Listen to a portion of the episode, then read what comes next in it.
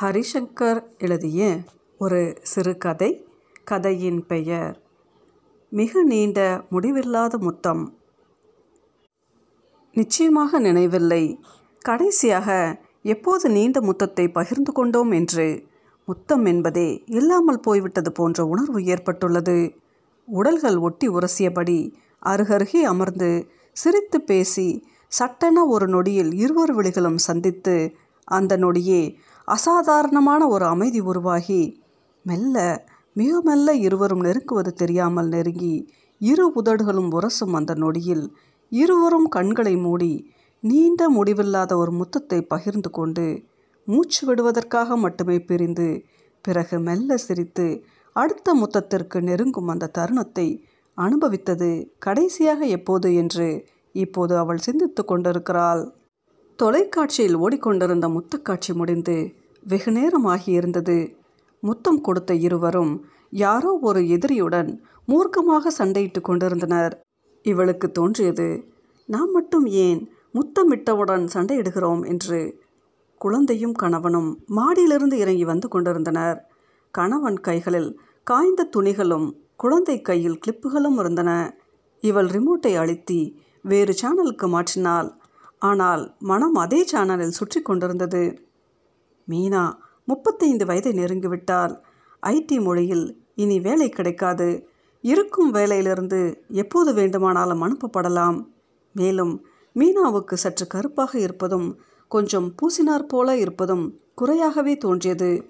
அவளை விட பார்ப்பதற்கு அழகாக பலர் அவள் அலுவலகத்தில், அதுவும் அவள் டீமிலேயே இருப்பதால் அவளின் தேவை அங்கு ஒன்றுமில்லை. ஆனால் மீனாவிற்கு இது மட்டும் பிரச்சனையாக இல்லை. சொல்லப்போனால் இது ஒரு பிரச்சனையே இல்லை. கொஞ்சம் சிரித்து பேசி சமாளித்து விடலாம். ஆனால் சமாளிக்க முடியாத பிரச்சனை ஒன்றுக்கு அவள் தீர்வை இப்போது தேட வேண்டும். அதற்காகவே இன்று விடுப்பு எடுத்துக்கொண்டு தொலைக்காட்சி முன் அமர்ந்திருக்கிறாள். விடுப்புக்கு அவள் சொன்ன காரணம் முதுகு வலி. அவள் அக்காரணத்தை சொன்னால் அவளை தெரிந்த எவரும் எதிர்கேள்வி கேட்காமல் நம்பி விடுவார்கள். ஒரு நாளைக்கு அவ்வளவு தூரம் பயணிக்கிறாள். மாலை சரியாக ஆறு முப்பது மணிக்கு தன் வீட்டிலிருந்து கிளம்புவாள்.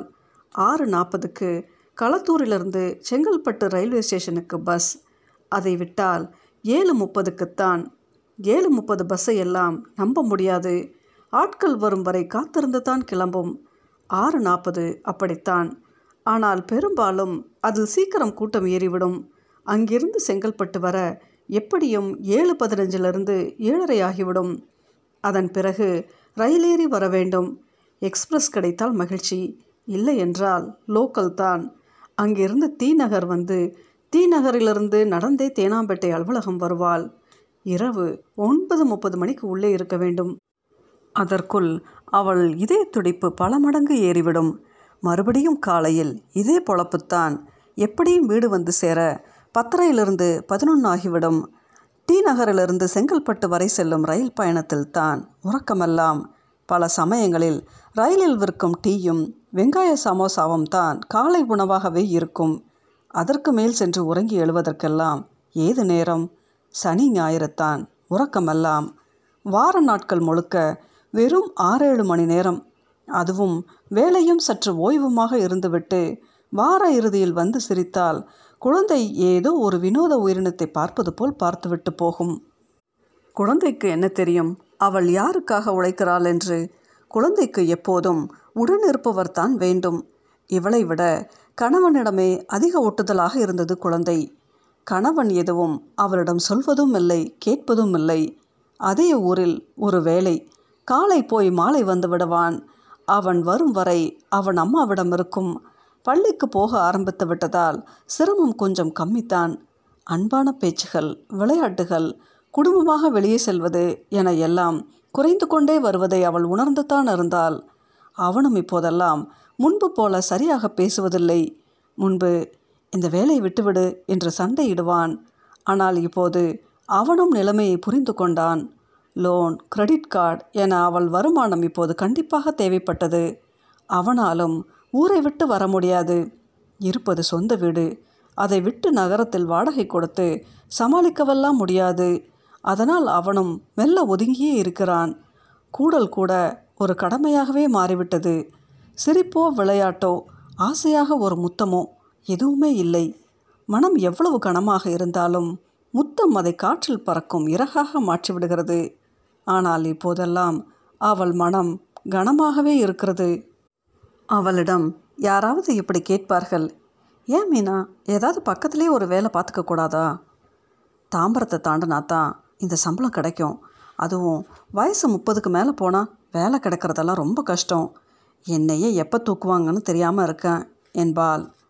கிட்டத்தட்ட ஒரு ஆண்டாக மீனாவின் இயல்பு வாழ்க்கை இதுதான். ஆனால் இப்போது இதற்கும் ஒரு பிரச்சனை. வெங்கட் புதிதாக வந்துள்ள மேனேஜர். வந்தவுடன் புதிதாக ஏதாவது செய்ய வேண்டும், பழையதை கண்டிப்பாக மாற்ற வேண்டும் என்று இவர்கள் கை அரித்து கொண்டே இருக்கும். இது எல்லா துறையிலும் உண்டு. மீனாவின் போதாத காலம் அவன் கண்ணில் சிக்கிவிட்டால். மீனாவின் மொத்த விவரத்தையும் ஆராய்ந்து டீம் லீடரிடம் மட்டும், அவங்க மட்டும் ஏன் தொடர்ந்து நைட் ஷிஃப்டே வராங்க என்றான்.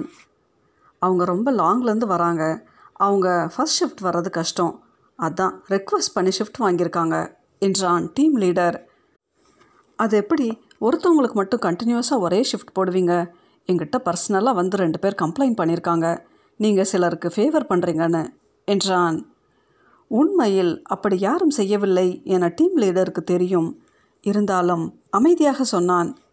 வெங்கட் அவங்க பழைய மேனேஜர்கிட்ட பர்மிஷன் வாங்கியிருக்காங்க, எனக்கு எதுவும் தெரியாது என்றான். வெங்கட் சரி, நைட் அவங்க வந்தால் என்னை பார்க்க சொல்லுங்கள் என்றான். இரவு உள்ளே நுழைந்ததும் மீனாவிற்கு விவரம் சொல்லப்பட்டது. அவள் வெங்கட்டை சென்று சந்தித்தாள். அவளை பார்த்ததும் பெரிதாக சிரித்தான். மீனாவும் பதிலுக்கு சிரித்தாள். சொல்லுங்க மீனா, ஒர்க்கெல்லாம் எப்படி போகுது என்றான். இவர்கள் எப்போதும் விஷயத்துக்கு நேராக வரமாட்டார்கள் என்று மீனா நினைத்து கொண்டாள். டீம் லீடர் மேலோட்டமாக விஷயத்தை சொல்லியிருந்தான். நல்லா போகுது என்றால், உங்களுக்கு ஏதாவது பிரச்சனை இருக்குதா டீமில்? இல்லை வெங்கட், ஒன்றுமில்லை. சிறிது அமைதி நிலவியது.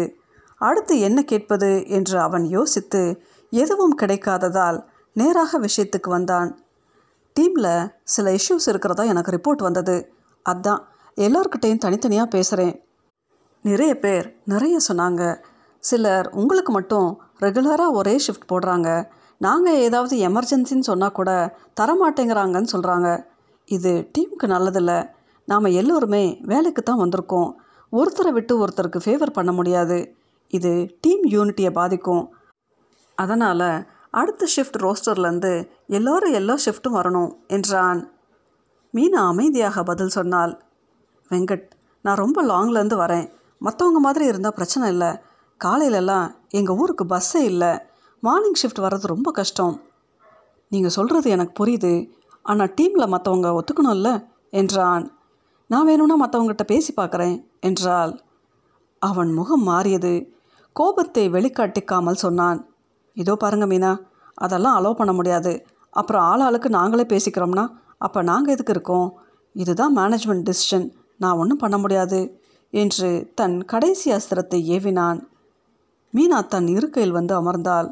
சுற்றியவுடன் வேலை செய்பவர்களை ஒரு முறை பார்த்தாள். அனைவரும் இப்படி ஒருத்தி அருகில் இருக்கிறாள் என்ற நினைப்பே இல்லாமல் கணினி திரையை பார்த்து கொண்டிருந்தனர். இதில் யார் போய் கேட்டிருப்பா என்று யோசித்தாள். ஒருவர் மாற்றி ஒருவர் என அனைவருமே சந்தேக வட்டத்திற்குள் வந்தார்கள். ஒரு கட்டத்தில் அனைவரின் மீதும் வெறுப்பு ஏற்பட்டது. ஷிஃப்ட் ரோஸ்டர் மாறுவதற்கு இன்னும் இரண்டு வாரம் இருந்தது. அதற்குள் ஏதாவது செய்தாக வேண்டும். வேலை சுத்தமாக ஓடவில்லை. என்ன செய்வது? திரும்ப திரும்ப தான் இன்னும் அடைக்க வேண்டிய லோன் மற்றும் கிரெடிட் கார்டு கடன்களை பார்த்து கொண்டிருந்தால் மறுநாள் வேலைக்கு வந்துவிட்டு அடுத்த நாள் முதுகுவலி என்று விடுப்பு எடுத்து வீட்டிலேயே யோசித்து கொண்டிருந்தாள். வீட்டிலும் எந்த வேலையும் ஓடவில்லை. கடைசியாக தான் எப்போது தன் கணவனுடனும் குழந்தையுடனும் மகிழ்ச்சியாக இருந்தோம் என்ற நினைவுகளை தேடிக்கொண்டிருந்தாள். ஆனால் அது அவள் தூண்டிலில் சிக்காமலேயே நழுவி கொண்டிருந்தது. திடீரென்று தன் தோள் மீது கைப்பட்டதும் சுய நினைவுக்கு வந்து திரும்பி பார்த்தாள். அவள் கணவன் நின்றிருந்தான். அவன் நெற்றி சுருக்கி ஒருவித சந்தேகமாக முகத்தை வைத்து கொண்டு கேட்டான், என்னாச்சு? அவள் ஒன்றுமில்லை என்பது போல தலையசைத்தாள். ரொம்ப வெளிச்சா சொல்லு, ஆஸ்பத்திரிக்கு போகலாம் என்றான். அவள் இல்லை என்று தலையசைத்து விட்டு அவனை அழைத்து அருகில் அமர சொன்னாள். அவளும் இவள் ஏதோ சொல்லப் போகிறாள் என்று ஆர்வத்துடன் வந்து அமர்ந்து அவள் முகத்தையே பார்த்து கொண்டிருந்தான். அவள் தயங்கியவாறே அனைத்தையும் சொன்னாள். அனைத்தையும் கேட்டுவிட்டு அவளிடம், நீ என்ன பண்ணலாம்னு இருக்க என்றான். அவள் தெரியல என்றாள். வேலையை விட்டுறதுனா விட்டுரு, பக்கத்தில் எதுனா பார்த்துக்கலாம், கொஞ்சம் கஷ்டம்தான், சமாளிச்சுக்கலாம், கொஞ்ச நாள் தானே, போய்தான் ஆகணும்னா போ, காலையில் நான் செங்கல்பட்டில் விட்டுட்டு வரேன், உன் இஷ்டம்தான் என்று சொல்லிவிட்டு வாசலை பார்த்தவாறு அமர்ந்திருந்தான்.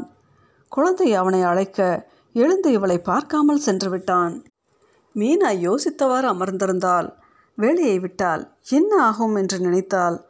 முன்பு போல் செலவு செய்ய முடியாது, குழந்தை கேட்பதை வாங்கி கொடுக்க முடியாது. ஆனால் குழந்தை கூடவே இருக்கலாம், கணவன் கூடவே இருக்கலாம்.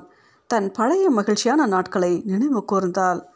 அன்பான வார்த்தைகள், ஆசையாக ஒரு சிரிப்பு, நெருக்கம், கூடல், முத்தம், சந்தோஷம் என பசுமையான ஒரு கிளை வான்நோக்கி மெல்ல வளர்ந்து கொண்டிருந்தது. அதில் பலவிதமான வண்ணத்து பூச்சிகள் பறந்தவாறு இருந்தன. மெல்ல தனக்குள்ளே சிரித்து கொண்டாள் மீனா. அருகிலிருந்த ஃபோன் இரண்டு பீப் ஒலிகளை எழுப்பி அவள் பட்டாம்பூச்சிகளை சிதறடித்தது. எடுத்து பார்த்தால் அடுத்த மாதம் கட்ட வேண்டிய கடனை நினைவூட்ட பேங்கிலிருந்து அனுப்பப்பட்டிருந்தது. அதை பார்த்து கொண்டு இருக்கும்போதே தொடர்ந்து கிரெடிட் கார்டு பில்லும் வந்தது. ஃபோனை மேஜை மீது வைத்துவிட்டு உள்ளறையிலிருந்த கணவனிடம் அடுத்த மாதத்திலிருந்து தன்னை காலையில் ரயில்வே ஸ்டேஷனில் கொண்டு விட்டுவிட்டு வரும்படி சொல்லிவிட்டு வந்து டிவியின் முன் அமர்ந்தாள். சுற்றி சுற்றி மீண்டும் அதே படம் வந்தது. கதாநாயகன் சண்டையெல்லாம் முடிந்து கதாநாயகிக்கு முத்தம் கொடுத்து கொண்டிருந்தான். அவள் தனக்குள் நினைத்து கொண்டாள், இனி எப்போது தனக்கு கிடைக்கும் இந்த மிக நீண்ட முடிவில்லாத முத்தம்? அரிசங்கர் எழுதிய இந்த சிறுகதையின் பெயர் மிக நீண்ட முடிவில்லாத முத்தம்.